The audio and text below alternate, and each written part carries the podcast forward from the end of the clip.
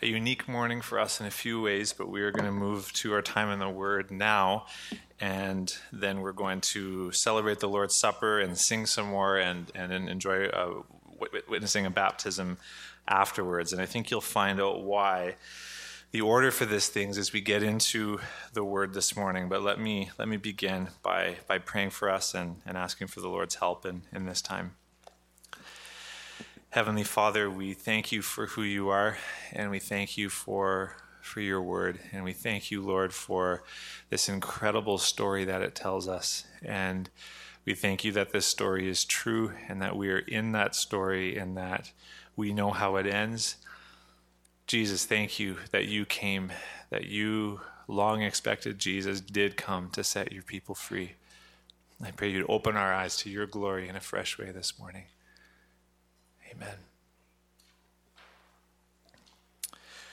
We ended we ended our message last week in the, the darkness of exile.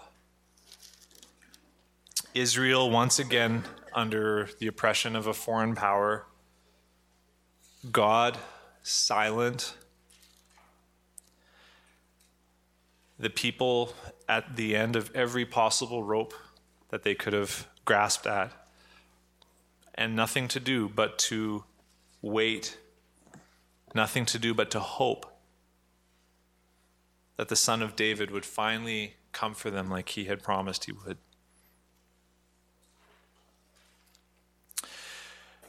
We ended last week by singing, O come, O come, Emmanuel. That was the only hope that someone was going to come for them.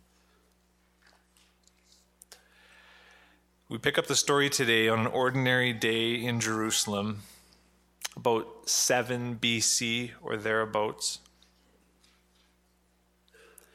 It had been almost 60 years since the Roman occupation of, of Judea and Galilee began. It had been almost 400 years since the last prophet spoke. And on that day, it was an ordinary day, like we said, and an ordinary priest named Zechariah had his name drawn to go into the temple and burn incense. There was a lot of priests, so they divided up the lots. They divided up the priests into companies, and they were to be chosen individually by lot. Zechariah was an older man, and it's likely this was his first time ever inside the temple. And so we can imagine Zechariah stepping, opening up the door that he had seen open up so many times. Except this time, Zechariah gets to walk up those steps and walk inside this temple that he had been around, that he had served around his entire life, but had never seen inside. We can imagine him walking into this dark, gold plated room a ceiling six stories above him. As he walked, his footsteps would have been muffled by this gigantic curtain that hung at the end of the room, separating the holy place where he stood from the Holy of Holies. But he would have stopped in front of the altar of incense and with hands we can imagine shaking from fear. I mean, just imagine him looking around him and taking all of this in, and with hands likely shaking from fear, he would have begun to burn the incense on the altar of incense. But then at some point, Zechariah realized he was not alone in the temple. At some point, he realized there was somebody else in there with him. And this other person was not a human. Zechariah was seeing an angel. Now, I don't know what comes to your mind when you hear the word angel. This is a bit of a pet peeve of mine, but I think it's a biblical pet peeve. Angels are not cute little babies, nor are they blonde ladies in white dresses. Angels in the Bible, when they arrive, instill one consistent response in people and that's terror. Angels, however they look, are terrifying. And when they show up in the Bible, when people see angels, they are scared, always, without exception. And that happened to Zechariah here. It says in Luke chapter 1, verse 12, fear fell upon him. But then it goes on to say, in Luke chapter 1, verse 13. But the angel said to him, Do not be afraid, Zechariah. Right? So, angels, that's the first thing they always say in the Bible. Don't be afraid, because people are afraid. And the angel says, Do not be afraid, Zechariah, for your prayer has been heard, and your wife, Elizabeth, will bear you a son, and you shall call his name John. And you will have joy and gladness, and many will rejoice at his birth, for he will be great before the Lord. And he must not drink wine or strong drink, and he will be filled with the Holy Spirit, even from his mother's womb. And he will turn many of the children of Israel to the Lord their God. And he will go before him in the spirit and power of Elijah to turn the hearts of the fathers to the children, and the disobedient to the wisdom of the just, to make ready for the Lord a people prepared. Did you catch any of that? It's been a week and I know there's been a lot that's probably gone through your mind in this last week, but do you remember last week when we read the last words in the Old Testament, the last words of the last prophet of Israel, Malachi? These are the last words of the last prophet spoken 400 years before this. These words were spoken by Gabriel. Behold, listen to this from Malachi I will send you Elijah the prophet before the great and awesome day of the Lord comes, and he will turn the hearts of the fa- of fathers to their children, and the hearts of children to their fathers, lest I come and strike the land with a decree of utter destruction. And after 400 years of silence, the angel Gabriel shows up and quotes the prophet Malachi to, to Zechariah, quotes those exact words, the last words of the last prophet, quotes them to, to, to Zechariah and says, Zechariah, this is happening to you. This is finally happening. The day of the Lord is at hand. That Elijah type character that Malachi prophesied who's going to come before the Lord, that's going to be your son. It's happening. God is on the move. God is coming to visit his people. And you can read through the rest of Luke chapter 1 and see Zechariah's response and some of what happened. Six months later, that same angel, angel, Gabriel, appeared to the cousin or the relative of Zechariah's wife Elizabeth. And with everything that we've heard in our series so far, with everywhere that we've been this fall, let these words sink into your ears and into your heart. From Luke chapter 1, verse 26, these words are printed in your bulletin. In the sixth month, the angel Gabriel was sent from God to a city in Galilee named Nazareth to a virgin betrothed to a man whose name was Joseph of the house of David. And the virgin's name was Mary. And he came to her and he said, and said, Greetings, O favored one. The Lord is with you. But she was greatly troubled at the saying and tried to discern what sort of greeting this might be. And the angel said to her, Do not be afraid, Mary, for you have found favor with God. And behold, you will conceive in your womb and bear a son, and you shall call his name Jesus. He will be great and will be called the Son of the Most High. And the Lord God will give to him the throne of his father David. And he will reign over the house of Jacob forever. And of his kingdom there will be no end. Those words mean something, don't they? When we've been on the journey that we've been on this fall. Do you hear what's being said here? The promised one we've been waiting for. This king that you've been looking for. Mary, he's about to be born to you. Do you think Mary understood what was going on? I think she did. Because do you remember again and later on in Luke chapter 1 when Mary goes and visits Elizabeth, her cousin, and she gives a, an, an explosion of praise to God. And at the end of that, here's what she says about God with what he did and what he was doing by giving her this son. He said, He has helped who? His servant Israel in remembrance of his mercy as he spoke to our fathers, to Abraham, and to his offspring forever. Do you see how they understood that this son that was being born to him was the exclamation point on this story that God had been telling? This was the long awaited offspring. He's finally here. I read the Bible for years and I never really understood what was going on here. I never really understood how these words from Gabriel and then from Mary connect up with the rest of the story of the Bible and show that Jesus, Jesus is the fulfillment of this story. He's the promised king. Jesus is the one that we've been waiting for. He's the offspring of Eve that God promised would come and crush the head of the serpent. He's the offspring of Abraham that God promised through whom all the nations of the earth would be blessed. He's the son of David who God would would take to be his son and who was the begotten son of God who would reign forever. And he finally, he finally came. But the irony that he was born with the animals, the irony that this long awaited one was, was put in a trough as his first crib.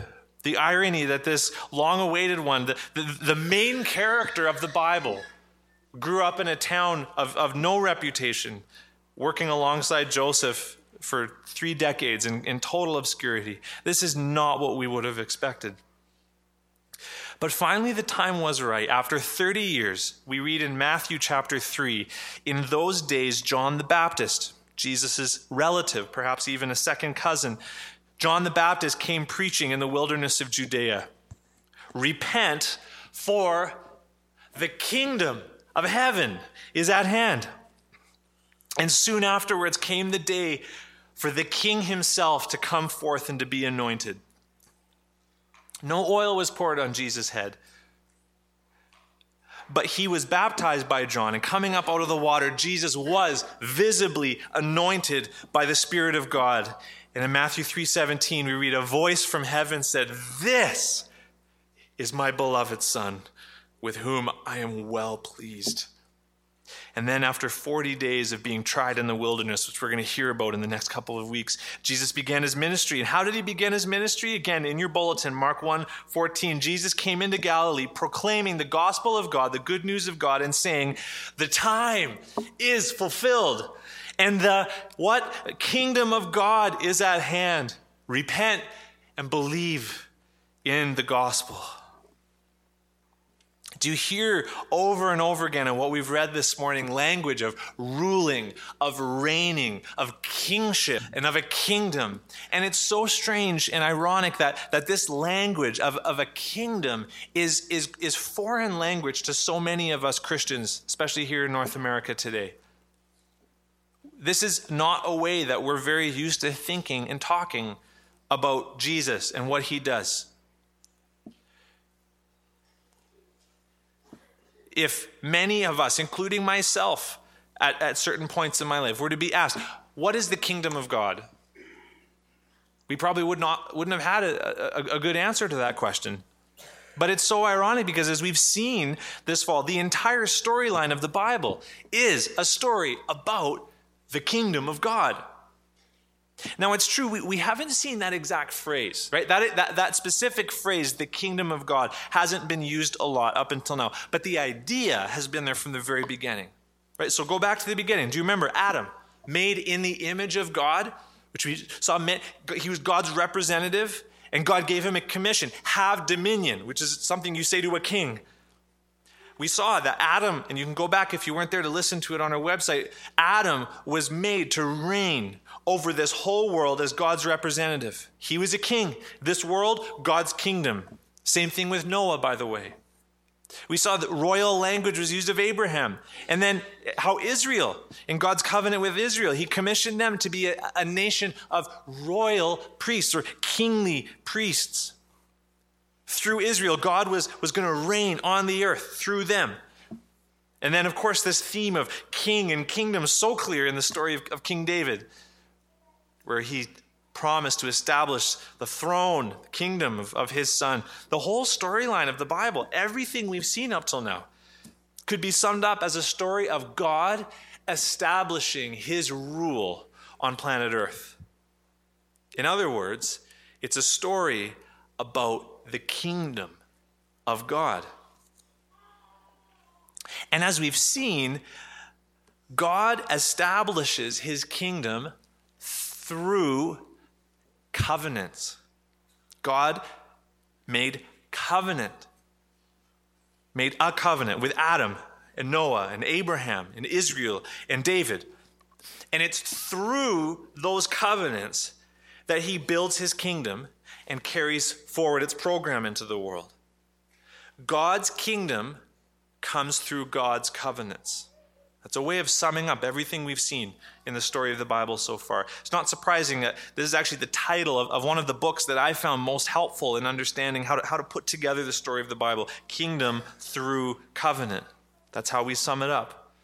And all of this has now culminated in Jesus. He is the King. And in him, the kingdom of God has arrived. And so it shouldn't surprise us to hear Jesus, as we read through the Gospels, talk about the kingdom over and over and over again. It's there, it's all there, standing in plain sight, hidden for many of us in plain sight. Right? It's there in the Sermon on the Mount. Blessed are the poor in spirit, for theirs is the what? The kingdom of heaven. Our Father in heaven, hallowed be your name. Your kingdom come. Jesus said, Matthew 12, 28, the kingdom of God has come upon you. We get to the parables of Jesus. Don't, almost every single parable that Jesus taught began with the words, the kingdom of heaven is like. And we could go on and on and on. But for whatever reason, so many of us miss this. So many of us here in North America, we, we just miss this whole idea of, of, of the kingdom. We do this with other parts of the Bible too. You know, when you go to, to go on a flight, how, how, how do you pay attention to the words the steward, the, the flight attendant says at the beginning of the flight? Right? Most of us just kind of tune that out and we think about something else. And, and we, we tend to do that with parts of the Bible. And I think we do that with this idea of the kingdom. It's right there. And so, as a result, because we, we don't pay attention to this the way we should, we're, we're unfairly hard on Jesus' disciples. We're way too hard on them and the other Jewish people of Jesus' day because of their expectations of Jesus, right? Because if you read through the Gospels and, and, you, and you read about what Jesus' disciples expected him to do, it's clear that they expected him to do what? They expected him to ride into, into Jerusalem, to destroy the Romans, and to give the kingdom back to Israel. They thought he was going to be a political Messiah, a political Savior. And if you've gone to church for any length of time, you, you've probably heard people criticize this kind of thing. I, have done that before myself. You know, talk about, oh, Jesus' disciples are so silly. They, they, they were so worldly in their thinking.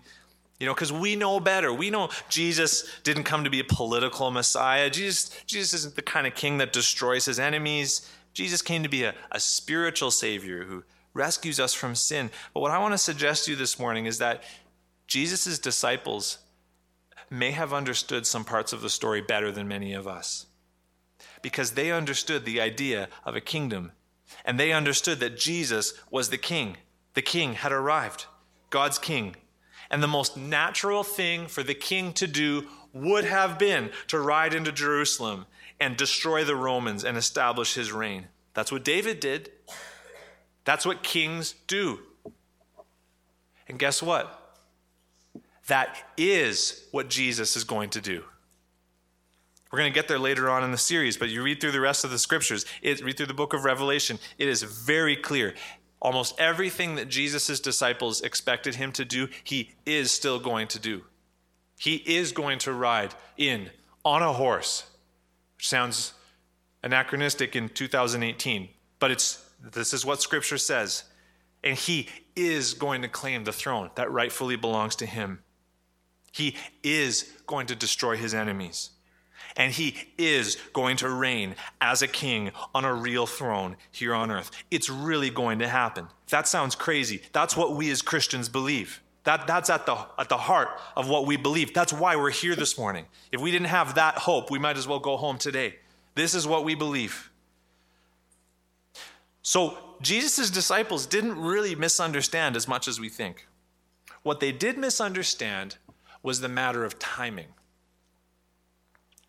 See, along with most of the Jewish people of their day, they thought that the kingdom of God, or the kingdom of heaven, was going to come in its fullness all at once. So it was going to be all there, all at the same time. And they understood when, the kingdom of God comes in its fullness, then this whole present age of human history is going to come to an end. The kingdoms of this world are going to pass away and crumble in the face of the kingdom of God, right? That's from Daniel's prophecy, right? The, the, the, the kingdom that, that is coming is going to destroy all other kingdoms.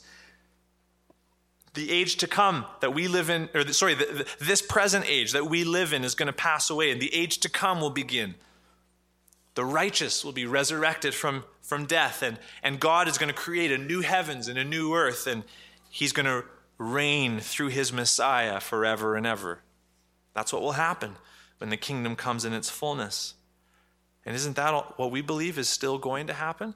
What, what Jesus tried to help his disciples understand, though, was that the kingdom of God does not come in its fullness all at once. The kingdom of God had arrived in, in the coming of Jesus. The kingdom of God was at hand, it had come upon them, but it hadn't arrived in its fullness all at once. So that's the point, by the way, of, the, of, of at least two of the parables that Jesus taught the parable of the mustard seed and, and the parable of the yeast. Where Jesus said the kingdom of, of heaven is like, like a mustard seed, smallest of all seeds. You put it in the ground, and, and from there it grows. Or the kingdom of heaven is like a little bit of yeast. I'm paraphrasing here, but added to a lump of dough, and from there it leavens the whole lump. And that's part of what Jesus was trying to help them understand is, is, is the kingdom is here, but not all at once. It's, it's started, it's begun, and its fullness is going to come later. In his first coming, Jesus was coming to deal with the real problem in the world, which was not the Romans, but it was the sin in our own heart. Right? That's what we've talked about throughout this series over and over again. And see, this is why the kingdom of heaven did not come in its fullness all at once. Because if Jesus had come and brought the kingdom in its fullness all at once and destroyed all of his enemies, there would have been nobody left. Do you understand? That, that's the point of the series that we've seen up until now. If he was to have come the way they hoped, there would have been no one, nobody that could have stood before him. Jesus came to deal with the real problem with this world, which was not the Romans, but it was the sin in our own heart. He came to die to pay for that sin. He came to send His Holy Spirit to transform our hearts from the inside out and to cause us to obey King Jesus. And it's only after every tribe, and language and people and nation under heaven. It's only after they all have a chance to hear this saving news, only then will the kingdom come in its fullness. But, but make no mistake, even though the kingdom is not yet come in its fullness, we're still waiting for that. That doesn't mean it hasn't come at all. It is here. If you have been saved by Jesus, if you've placed your faith in him, you are a part of his kingdom. So, how does this work? Here's a way of trying to understand all of this. This is an illustration, it's not perfect, but here's a way of trying to understand how the kingdom can be both here and also not yet here. Think about the way that we celebrate Christmas. This is relevant to some of you at this time of the year. My, my mother grew up in a very straight laced Dutch home. They understood that Christmas was when? December the 25th. So, when do you think they celebrated Christmas? December the 25th, of course. When did they set up their Christmas tree? December the 24th. So that they could have it up for December the 25th. Why else would we celebrate Christmas before it's Christmas? The logical Dutch way of thinking. Christmas was either here or it wasn't. All or nothing. Right? That's the way that Jesus' disciples and, and the other Jewish people thought about the kingdom of God. It'd be nothing and then everything. But many of you understand it's not, it's not as cut and dried as this, right? Because for many of you, Christmas starts doing its thing November 1st or maybe by December the 1st. By the time December 1st rolls around, Christmas is already at work, transforming your home decor and your playlists and your intake of, of unhealthy sweets. Christmas arrives and starts doing its thing long before December the 25th rolls around, and you get to take the day off work and open up your presents and so on. This is an imperfect way of trying to understand that when Jesus came the first time, that, that's like the day we set up the tree. It's the beginning of the season, it's the beginning of the age.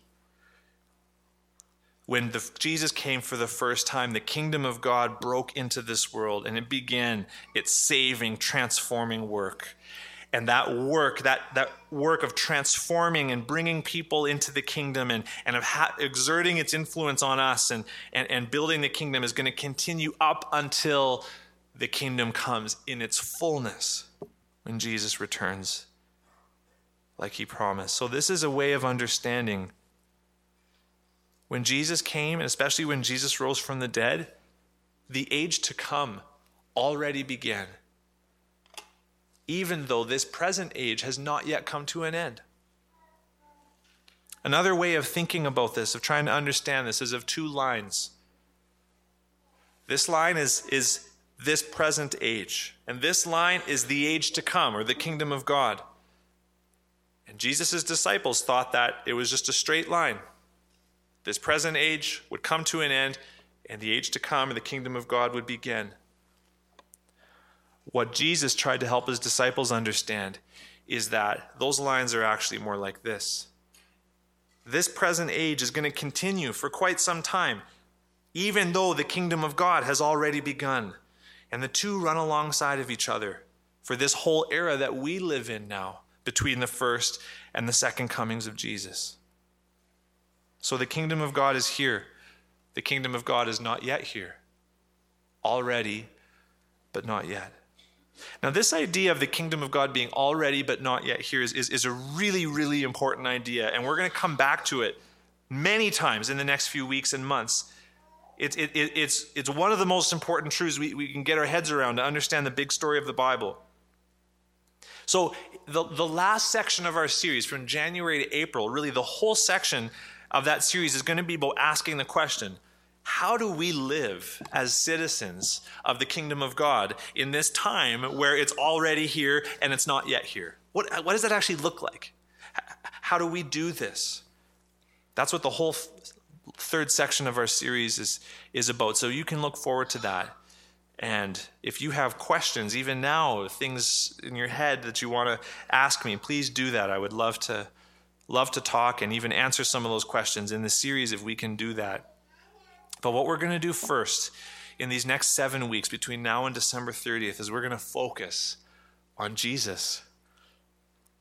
We're going to do that by going back and we're going to rehash the story that we've told so far. But we're going to go back and see how Jesus, in his life and death and resurrection, fulfills this story, how he is the main character of this story in clarity, right? So, as we've told this story, I've given little sneak peeks as we get to the end of a sermon, but no more sneak peeks. These next few weeks is going to be all Jesus all the time, showing how he fills and fits all of this. So, next week, Tim is going to be preaching on Jesus as the second Adam, Jesus, the, the last Adam that, that we really need, the father of a new humanity, the Jesus who succeeded everywhere that the first Adam failed. The week after that, we're going to hear about how Jesus is the, the promised offspring of the woman who comes and crushes the serpent. And we're going to see all the places in the Gospels where we see Jesus in conflict with Satan and, and, and in his death and resurrection, how Jesus fulfills that promise of, of crushing the head of the serpent.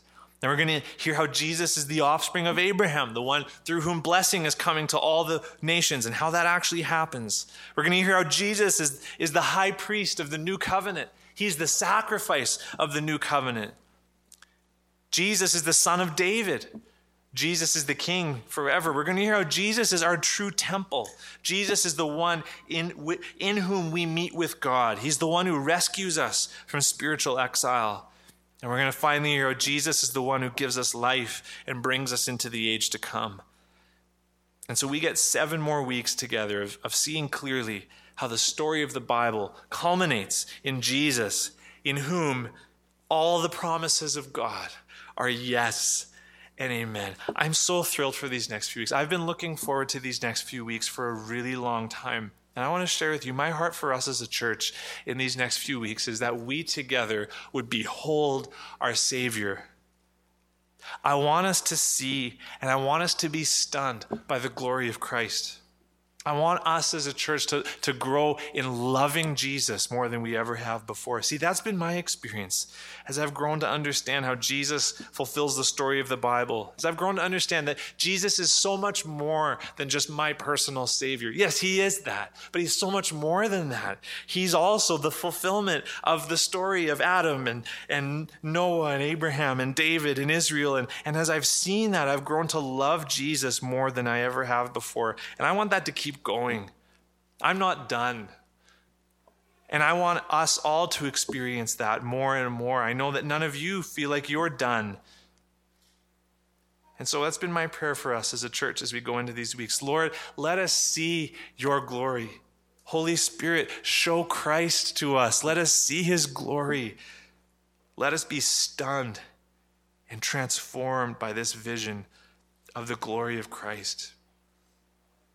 So, would you join me in praying that for yourself? Would you join me in praying that for us as a church in these coming weeks? I can't imagine God feeling reluctant to answer that prayer. We need to see Jesus. And by his will, we will do that. In terms of this morning, I can't think of a better way for us to finish our time together than, than what we're going to do. And I hope you can understand now why we did the service in this way, because we are now going to get to celebrate the Lord's Supper, and we're going to get to witness a baptism. In the Lord's Supper, we're going to celebrate that in Jesus, the new covenant has arrived. Full forgiveness of our sins has been given to us once and for all by the sacrifice of Jesus in the Lord's Supper, we also are going to look to the, to the future fullness of the kingdom that's been promised to us. Right? Jesus said on, when he instituted the Lord's Supper with his disciples, he said that he wasn't going to drink of the fruit of the vine again until the kingdom of God had fully come. So as we eat, we look forward to the fact that the fullness of the kingdom is coming and we will drink the fruit of the vine with a risen Christ in a real body on a real earth someday when the kingdom has fully and finally come. We proclaim the Lord's death until he comes. And then baptism. One baptism this week, Melvin, and at least two more next week. Baptism is such an important part of, of being a part of the kingdom of Christ. With everything we've heard about the story of the kingdom, listen to these words from Matthew 28. Jesus said, All authority in heaven and on earth has been given to me. Do you hear there? That is the words of the King of the world. And then he said, Go therefore and make disciples of all nations. Do you hear that? That's the words of the covenant with Abraham. In you, all nations of the earth will be blessed. Jesus says this is how it happens go make disciples of all nations. Doing what? Baptizing them in the name of the Father and of the Son and of the Holy Spirit, teaching them to observe all that I have commanded you. And behold, I'm with you always to the end of the age, to the end of this present age when finally he returns in the age to come is here. Baptism is the sign that we've entered the kingdom of Jesus. Baptism is our citizenship ceremony in the kingdom of heaven. I'm going to pray for us now, and then we are going to come and we're going to celebrate the Lord's Supper together. So let's let's turn our hearts in that direction and ask for God's blessing and help.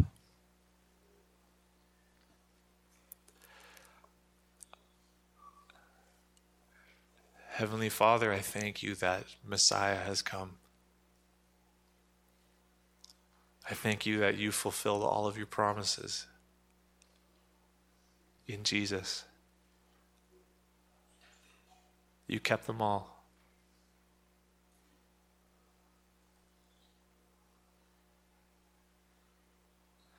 The King has come. And we've gathered here today, Lord, as citizens of your kingdom.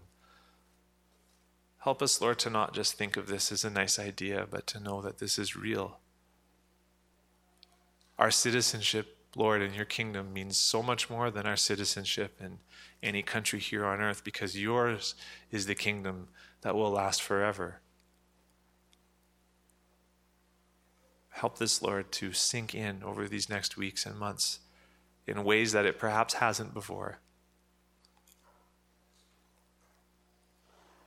Help, Lord, our own faith to be built up this morning as we remember you as the faithful God who, who didn't leave his people hanging forever. You came, Jesus. And so we can trust you in our struggles, in our waiting, as we look to you, Lord, to fulfill your promises to us. We can have full assurance of faith. Lord, as we come now to the table, we remember the broken body and the shed blood of our Lord Jesus. And we proclaim that death until he comes again. And we look to the day, Lord, where we won't have to do this anymore. Come soon, Lord Jesus.